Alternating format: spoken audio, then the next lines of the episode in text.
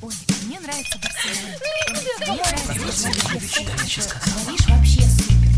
Светский разговор. Искусство приятного общения. Беседка. Очень жаль, но беседка комсомольской правды окончательно ушла из эфира в сайт. Так что задавать вопросы вам в обозримом будущем не удастся впредь до очередного изменения формата станции.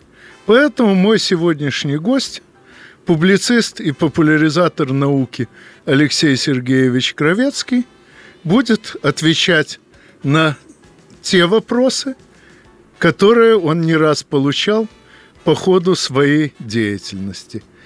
В основном будем сегодня говорить об эволюции и ее многочисленных теориях и, к сожалению, не менее многочисленных заблуждениях вокруг этих теорий. Ну, сначала давайте скажем, что такое эволюция. Существует куча заблуждений по поводу самого определения даже этого термина. Многие, например, думают, что эволюция – это когда из ничего произошло что-то упорядоченное. Э, бывает, э, люди путают э, эволюцию и теорию зарождения жизни. Бывают люди, которые сужают понятие эволюция до происхождения человека из, от, из обезьяны – в общем, заблуждений весьма много, а на самом деле эволюция – это некий специфический процесс, в рамках которого э, мы имеем некий набор особей. Причем, что интересно, это не обязательно должны быть особи кого-то живого. Мы можем также наблюдать эволюцию, например, каких-нибудь технических устройств, потому что присутствуют некие три свойства у каждой особи. Есть наследственность, есть изменчивость, есть отбор. Часто говорят про естественный отбор, но это не обязательно. Отбор вполне может быть искусственным, как во время селекции. Эволюция все равно будет идти. Можно пояснить это на примере. Вот, предположим, у нас есть ребенок, который собирает из конструктора какую-то башенку. Он собирает башенку за башенкой, каждую башенку дает посмотреть своему папе, папа проверяет ее на устойчивость и возвращает ему со словами «хорошо или плохо стоит башенка». Ребенок помнит, как устроена эта башенка, но тем не менее при сборке следующих копий он иногда какие-то фрагменты устройства забывает, придумывает вместо них другие фрагменты. Вот в этом процессе мы имеем все три качества это все три свойства эволюционного процесса. Наследственность – это память ребенка о том, как устроена башенка. Изменчивость – это те ошибки или модификации, которые он совершает. И отбор – это, собственно, реакция его папы на то, какой именно вышла башенка. А, из бытового опыта вполне понятно, что в этом случае башенка будет получаться все более и более устойчивой. То есть в этом люди обычно не отказывают такой ситуации. Однако, как только дело доходит до э, скажем, многообразия, многообразия живой природы, у людей начинаются сомнения, как же так, вроде какой-то случайный процесс, и вдруг такое разнообразие, такая устойчивость видов и так далее, и так далее. Ну, давайте поменяем чуть-чуть э, звенья этого процесса. Предположим, что папа с ребенком не играет, а ребенок играет сам с собой. Он играет где-то на улице, ставит башенку на какую-то поверхность, а там временами ветер дует или там земля трясется, и, соответственно, башенка либо падает, либо не падает. То есть мы таким образом поменяли искусственный отбор, то есть отбор с участием человека, на естественный. Реакция сил природы, неких закономерностей природы на получившийся объект – Далее ребенок сознательных модификаций не вносит, он просто временами забывает, как строится какой-то фрагмент и восстанавливает его по памяти с ошибкой. Это случайная мутация. И, наконец, э, наследственность у нас остается все той же самой, он помнит, как эта башенка устроена. Что интересно, поскольку самому алгоритму совершенно все равно, естественно или искусственно отбирают его детали, случайные или специальные модификации вносятся в каждую следующую копию, он все равно будет стремиться к более устойчивой башенке. Э, единственное, в данном случае, когда модификации случайные, он будет к этому стремиться медленнее. Вот главное отличие. Ну, строго говоря, в этом примере есть все-таки одно существенное отличие от той эволюции, которая в природе. А именно в природе у нас эти самые башенки сами хранят правила собственной сборки и сами формируются сообразно этим правилам. Нет отдельного мальчика, который их строит. Да, естественно. Но это частный случай эволюционного процесса. То есть в, общем случае нам достаточно того, чтобы что-то хранило информацию, это мы назовем условный генотип, и эта информация выливалась во что-то, что как-то взаимодействует с окружающим миром, то есть фенотип. При этом все равно сочетается ли это в рамках э, некого одного объекта организма, либо же это два отдельных организма. Как я уже говорил, мы вполне можем да. наблюдать эволюцию автомобилей, которая работает ровно так же, то есть э, средством отбора выступают э, взгляды покупателей автомобилей, но при этом наследственность изменчив находится не в автомобилях, а исключительно в головах их конструкторов. Ну да, но все-таки Естественно, эволюция – это именно случай, когда нет конструктор, нет конструктора отдельного от конструкции.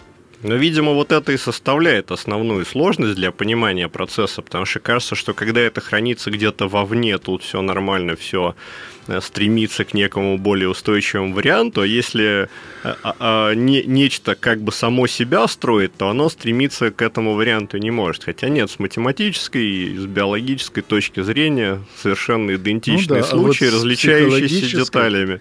С психологической совершенно иначе это выглядит, потому что именно э, если у нас наследственность хранится внутри самой конструкции, то возникает вопрос, а как, собственно, возникло, возник сам механизм наследственности. И тут мы вынуждены все-таки э, включить э, вопрос происхождения жизни в теорию эволюции. Хотя я знаю, что современные биологи стараются от этого дистанцироваться, но боюсь, что э, именно в силу того, что они от этого дистанцируются, и остается впечатление, что зарождение жизни возникло не эволюционным путем.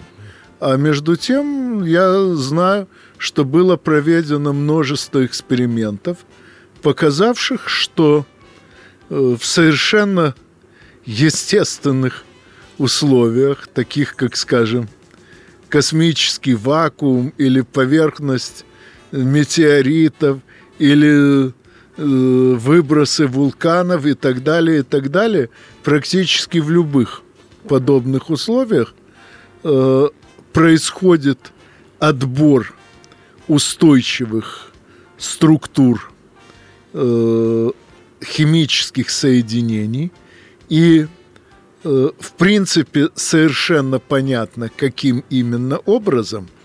Э, в конце концов отбираются соединения не только устойчивые, но и способствующие формированию новых молекул тех же соединений. Это то, что в химии называется автокатализом, когда молекула способствует образованию таких же молекул, как она сама. И, к сожалению, насколько я могу судить, наши современные биохимики сейчас занимаются совершенно иным спектром задач, очень далеким от исследований автокатализа. И поэтому создался вот такой вот психологический разрыв – ну, тут можно сказать, что не то чтобы биологи дистанцируются от этого, просто это был вопрос терминологии. Не сразу стало понятно, что происхождение жизни, то есть абиогенез, э, шел такими же путями, как эволюция, только на других носителях. Сначала предполагались какие-то иные пути, поэтому это разделили на две части. Эволюция – это, соответственно, развитие живого, а абиогенез – это появление живого – Рано или поздно они, естественно, сольются, потому что, как вы правильно сказали, сейчас уже вполне понятно, что появление живого шло примерно такими же путями, просто начиналось с менее сложных молекул и с менее сложных процессов. Ну, то есть процессы, может быть, нам кажутся более сложными, имеется в виду с химической точки ну, да. зрения.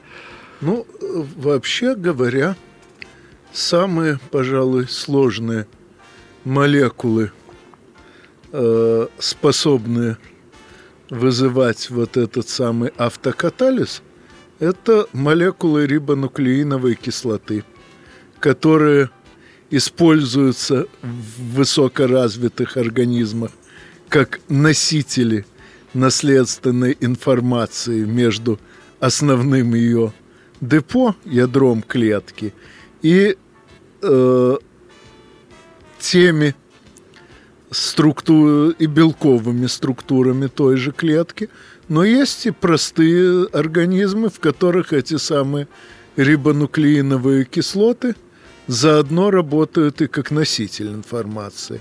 И вот, насколько я помню, несколько десятилетий назад химики пришли к выводу, причем именно химики, что в определенных условиях эти самые молекулы РНК – могут способствовать построению своих точных копий даже без сложных белковых систем ферментов, просто, так сказать, из раствора проще осадиться элементом, образующим в итоге точную копию РНК. Конечно, эффективность такого копирования очень низкая, и вероятность ошибок, соответственно, высокая, но тем не менее получается, что до наших дней дошло, так сказать, элементарное звено первичного перехода между неживыми и живыми э, структурами. Ну, тут можно сказать, что это даже хорошо. Если к природе применимо такое слово, как хорошо или плохо, на первом этапе нам, наоборот, нужна большая вариабельность. Это потом надо нам снизить количество мутаций, количество ошибок копирования, для того, чтобы э, значительную роль начал играть уже отбор. А на первом этапе нам надо получить некое разнообразие изначальное. То есть в этом случае нам повезло, скажем так. То, да. что на ранних этапах они копировали с большим количеством да. ошибок. Но ну, достаточно более было... того, оказалось, что РНК благодаря своей, своему значительному размеру и, соответственно, значительной, значительному диапазону вариантов, в принципе, могут формироваться такие варианты РНК, которые способствуют э, формированию чего-то типа белков. Почему говорю чего-то типа? Потому что современные белки э, состоят, как правило, из компонентов достаточно сложных, но есть простейшие аминокислоты, компоненты белковых цепочек. И вот э, кристаллизации таких простых э, цепочек уже белкового типа РНК тоже могут способствовать. Так что, не вдаваясь в дальнейшие биохимические тонкости, которые я сам, естественно, помню довольно смутно, могу только сказать, что вот, по-видимому, ключевым э, моментом перехода от неживой химии к живой были именно молекулы РНК, с одной стороны, достаточно сложные, чтобы способствовать разным весьма хитрым химическим процессам, а с другой стороны, достаточно простые, чтобы собираться самостоятельно из компонентов, образующихся в результате очень простых химических реакций. Ну, действительно, давайте не будем совсем в химию, в биохимию уходить. Тем более, что мы сейчас без справочных материалов с большой вероятностью унесем кучу искажений, потому что, на мой взгляд, там запоминать даже названия довольно тяжело, уж больно они зубодробительные. Мне бы хотелось поговорить о некотором количестве заблуждений, Насчет связанных... названий, извините, вспомнилось. Э, Где-то было это в декабре 73 года. Я тогда проходил преддипломную практику э, в лаборатории Кричевского. Это один из богов теплофизики. Он тогда работал в Государственном институте азотной промышленности. У него был такой порядок. Э, В конце каждой пятницы какой-нибудь приглашенный ученый делал э, краткий, примерно на час, рассказ о своем направлении исследования. И вот однажды некая дама э, рассказывала о жидких кристаллах, тогда это было еще в новинку, Э, принесла, среди прочего, образец э, какого-то жидкого кристалла, пустила его по рукам, чтобы все посмотрели, как двуслойная пленка между слоями, которой проложен этот кристалл, меняет цвет просто от тепла рук. Ну, естественно, народ заинтересовался, как называется это вещество. Она произнесла, э, так сказать, инициалы, то есть несколько... Первый, э, так же, как, скажем, э, ДДТ расшифровывается как дихлордифенил трихлорметилметан, также она тогда произнесла э, сокращение из семи или восьми букв. Народ, естественно, вцепился и потребовал, чтобы она полностью произнесла это название. Она долго отнекивалась, но, наконец, с изрядным трудом и запинками произнесла название где-то букв на 50. Я немедленно и без запинок повторил его. Ну, понятно, что ей надо было вспомнить это название изначально, а я по мере того, как она его читала, разбивал его на компоненты, поскольку названия всех этих компонентов мне были знакомы в молодости, я неплохо знал химию, то повторить их смог уже без труда. Э, Это к тому, что вся химическая номенклатура строится на самом деле из разбиения всей структуры молекулы на множество звеньев, каждая из которых имеет достаточно простое название, и э, химики постепенно привыкают манипулировать цепочками вот таких вот названий, но с непривычки, конечно же, э, понять и даже произнести это название довольно сложно. Ну, Это Ну. да, я не химик, мне даже звенья запоминать тяжело. Я когда их читаю, я понимаю, какие тут звенья. Ну, не всегда, но примерно понимаю. Но потом повторить все-таки для меня не очень много они значат, недостаточно много, чтобы Ну да, я, Хорошо я запоминалось. сейчас тоже вряд ли смогу повторить такой трюк. Я поэтому больше хотел поговорить про, скажем так, алгоритмические заблуждения, которые касаются теории эволюции. Вот э, одно из самых распространенных это именно, э, ну, можно его сформулировать как э, вопрос, ну, каким образом, если у нас случайный процесс, каким образом а, образуется та возрастающая сложность живых организмов, которые мы наблюдаем в природе. А, Ну, Заблуждение... сразу же скажу, что сложность далеко не всегда возрастающая. Например, известно, что э, многие организмы, живущие в узкоспециализированных условиях, постепенно теряют те органы, которые у них были, когда условия их жизни были разнообразнее. Хрестоматий, например, это подземные млекопитающие, лишившиеся глаз, хотя э, морфологически, когда начинаешь изучать структуру их организма, понятно, что когда-то глаза были. Э, многочисленные паразитические черви, чье родство с более сложными червями, живущими, так сказать, в свободном состоянии, тоже изучено, и видно, что именно э, паразитизм э, позволил им избавиться от части органов, нужной их сородичам в свободном состоянии.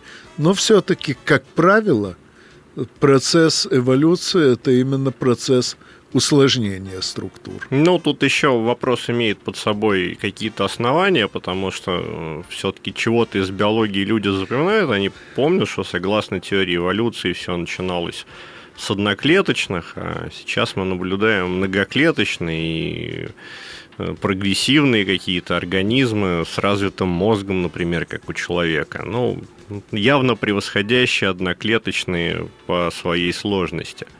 Вот. Но тут штука в том, что человек, говоря про случайный процесс, он себе представляет, что этот процесс подобен броску кубика. То есть вот каждый раз мы бросаем кубик на каждом шаге нашей игры, и бросок, следующий бросок кубика никак не связан с предыдущими бросками.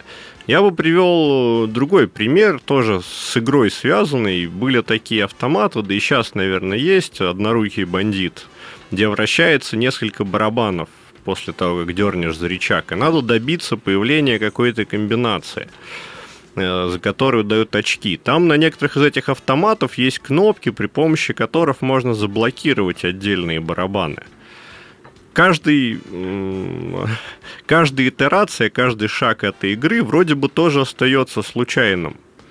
Но благодаря вот этим кнопкам мы часть барабана фиксируем. То есть это следующая итерация уже не похожа на предыдущую. И Если нам случае... понравилось, чего выпало на барабане, мы это останавливаем и да, крутим и другие барабаны. Случае роль кнопки стоп играет все тот же естественный отбор, насколько я понимаю. Да, именно так. И потом вот этот пример про ребенка, который строит башни, э, который я приводил. Давайте посмотрим, какие там моменты вообще случайны. То, что он помнит каждую следующую башню, уже говорит о том, что большинство этих элементов не случайно. Он зафиксировал эти барабаны. Да, он временами совершает ошибку, забыв какую-то часть конструкции, но он забывает только часть.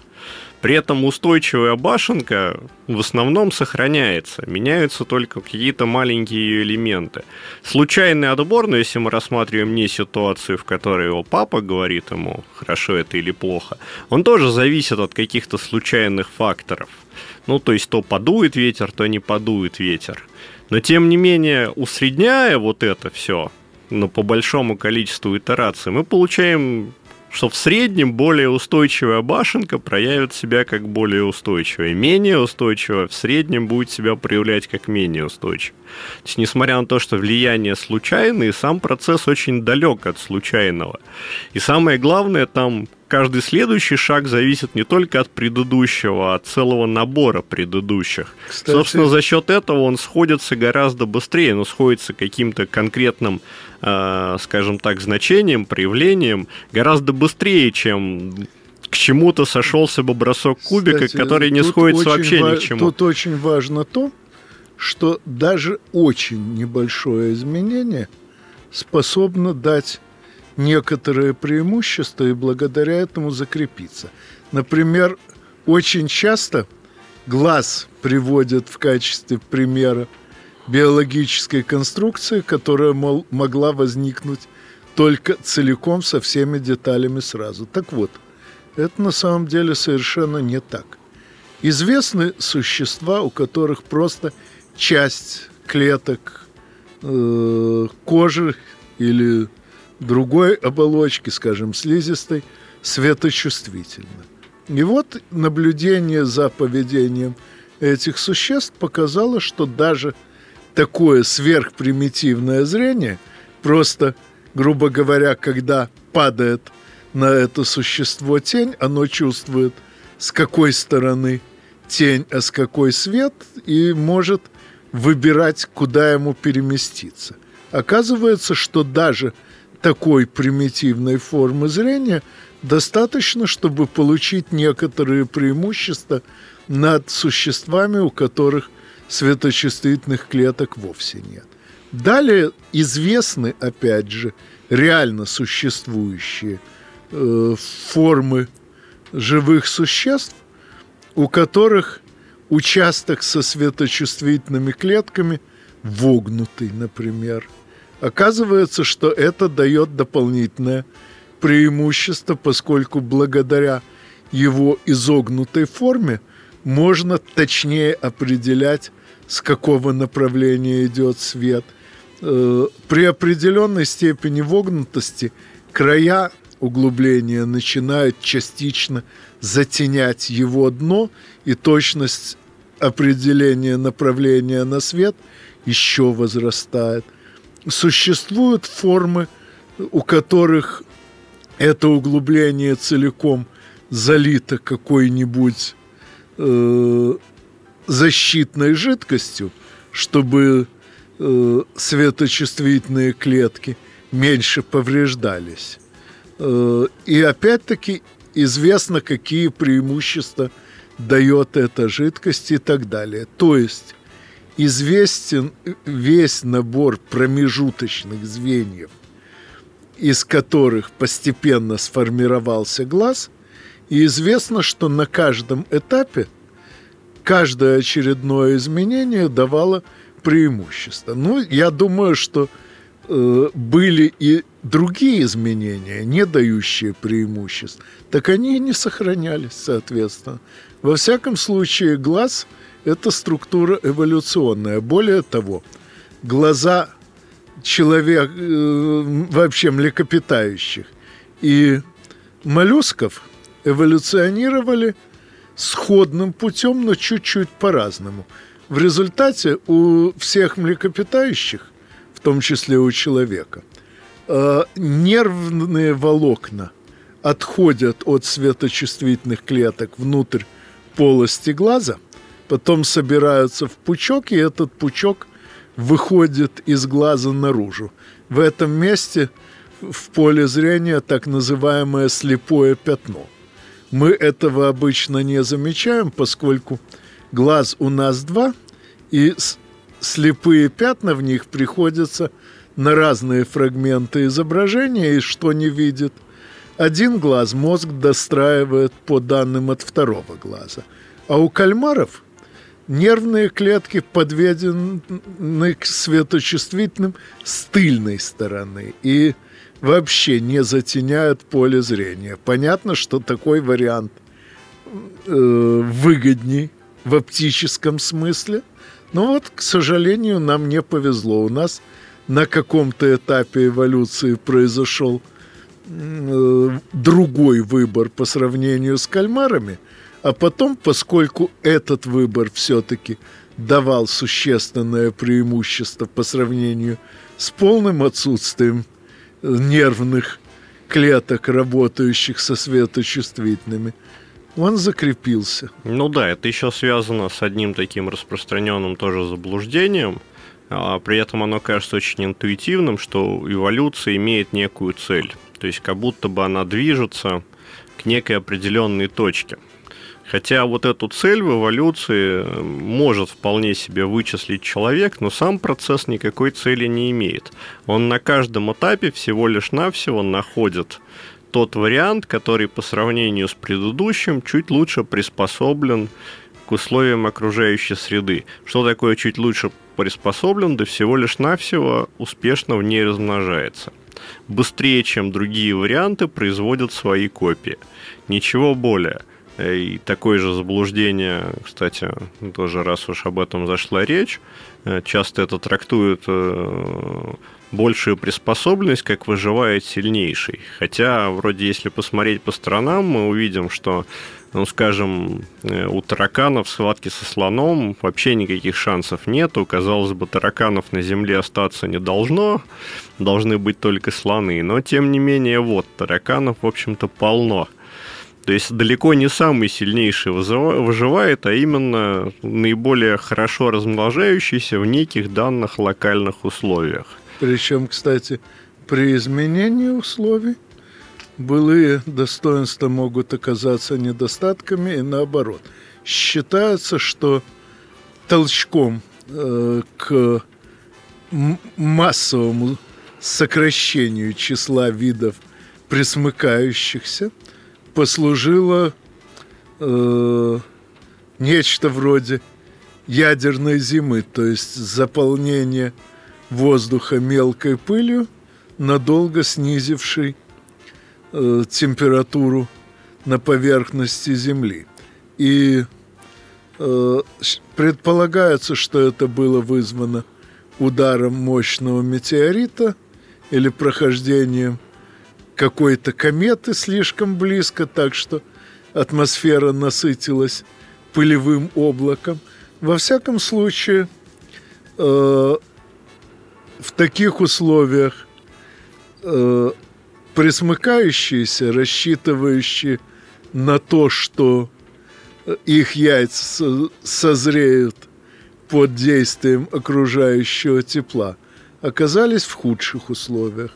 Выжили из них птицы, которые умели греть, э, греть яйца собственным э, телом, и млекопитающие, которые э, либо, если несли яйца, э, то тоже грели их собственным телом, либо э, выращивали зародыш внутри себя. Э, в принципе, и птичий образ жизни, и образ жизни млекопитающего – были невыгодны раньше, потому что на поддержание высокой температуры тела приходилось тратить больше энергии, для этого активнее питаться, а на всех пищи не напасешься. Поэтому э, они на фоне присмыкающихся были почти незаметны, но стоило измениться условиям, стоило ухудшиться – возможностям размножения присмыкающихся, и их конкуренты вылезли на первый план. Да, именно так. Я еще вспомнил в приложении к глазу, тоже еще одно такое заблуждение, что, дескать, эволюция это некое теоретическое построение, на практике на самом деле ничего такого не находит, что эволюцию подтверждает. Тут, э, ну, там переходных форм нету, или вообще некоторые думают, что никаких форм нету, некоторые убеждены, что вообще там 2-3 скелета найдено, и вот на этом построена теория эволюции и вся.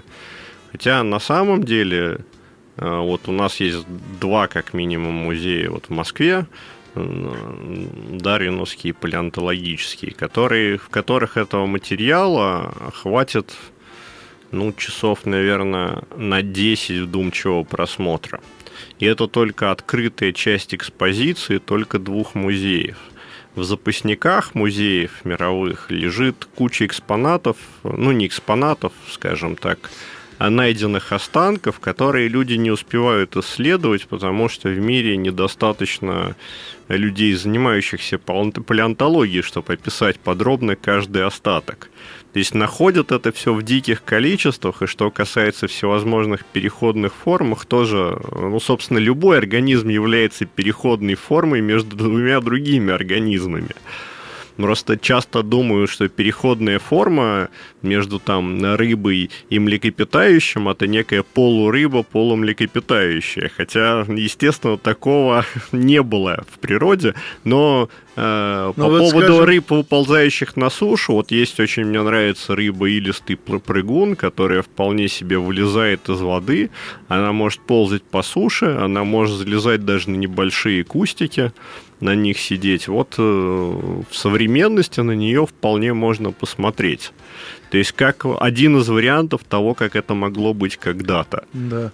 А, помнится, где-то э, лет 70-80 назад была найдена в живом виде э, рыбаками э, острова Мадагаскар – рыба целокант, которая считалась вымершей. Рыбу эту еще называют кистеперой, поскольку у нее плавники имеют э, строение э, пятипалое. То есть это древнейшая из форм, где видно, э, каким образом рыбьи плавники – начали превращаться в конечности наземных животных. И э, ясно, что она вела донный образ жизни, и такие сложные плавники нужны, чтобы удобнее было копаться в иле и выискивать себе пищу. Так вот, оказалось, что эта рыба, зафиксированная в зафиксированная палеонтологами в ископаемых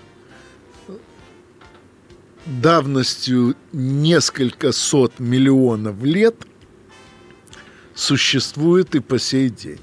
Ну, существует, правда, только в одном месте, поблизости от Мадагаскара. Так, так уж ей повезло, что в этом месте не оказалось э, естественных врагов.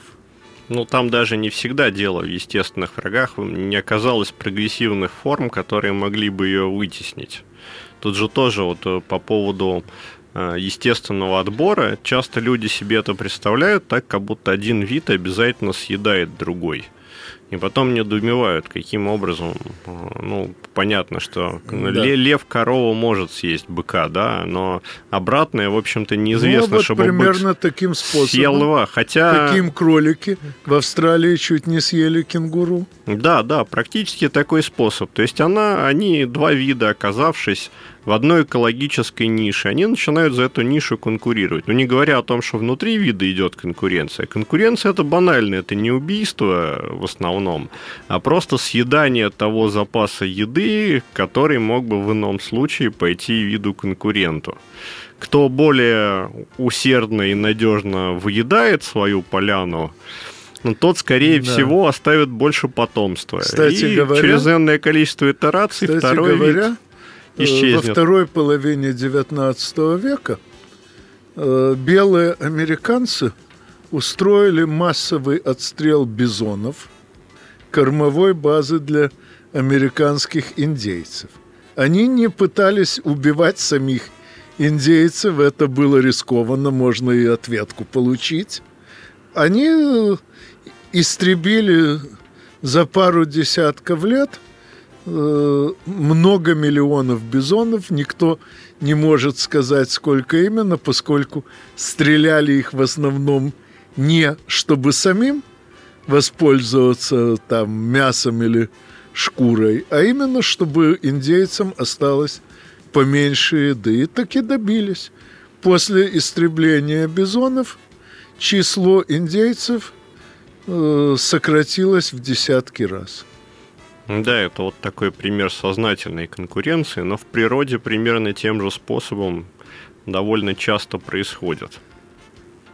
Ну, э, во всяком случае, мне кажется, что из этих примеров э, уже можно понять, каким образом происходит эволюция и каким образом когда-то из так называемого первичного бульона, то есть э, раствора, по сути, отдельных химических элементов, постепенно появлялись все более и более сложные структуры, пока не дошло до двух структур, сидящих сейчас друг напротив друга и рассуждающих обо всем этом процессе.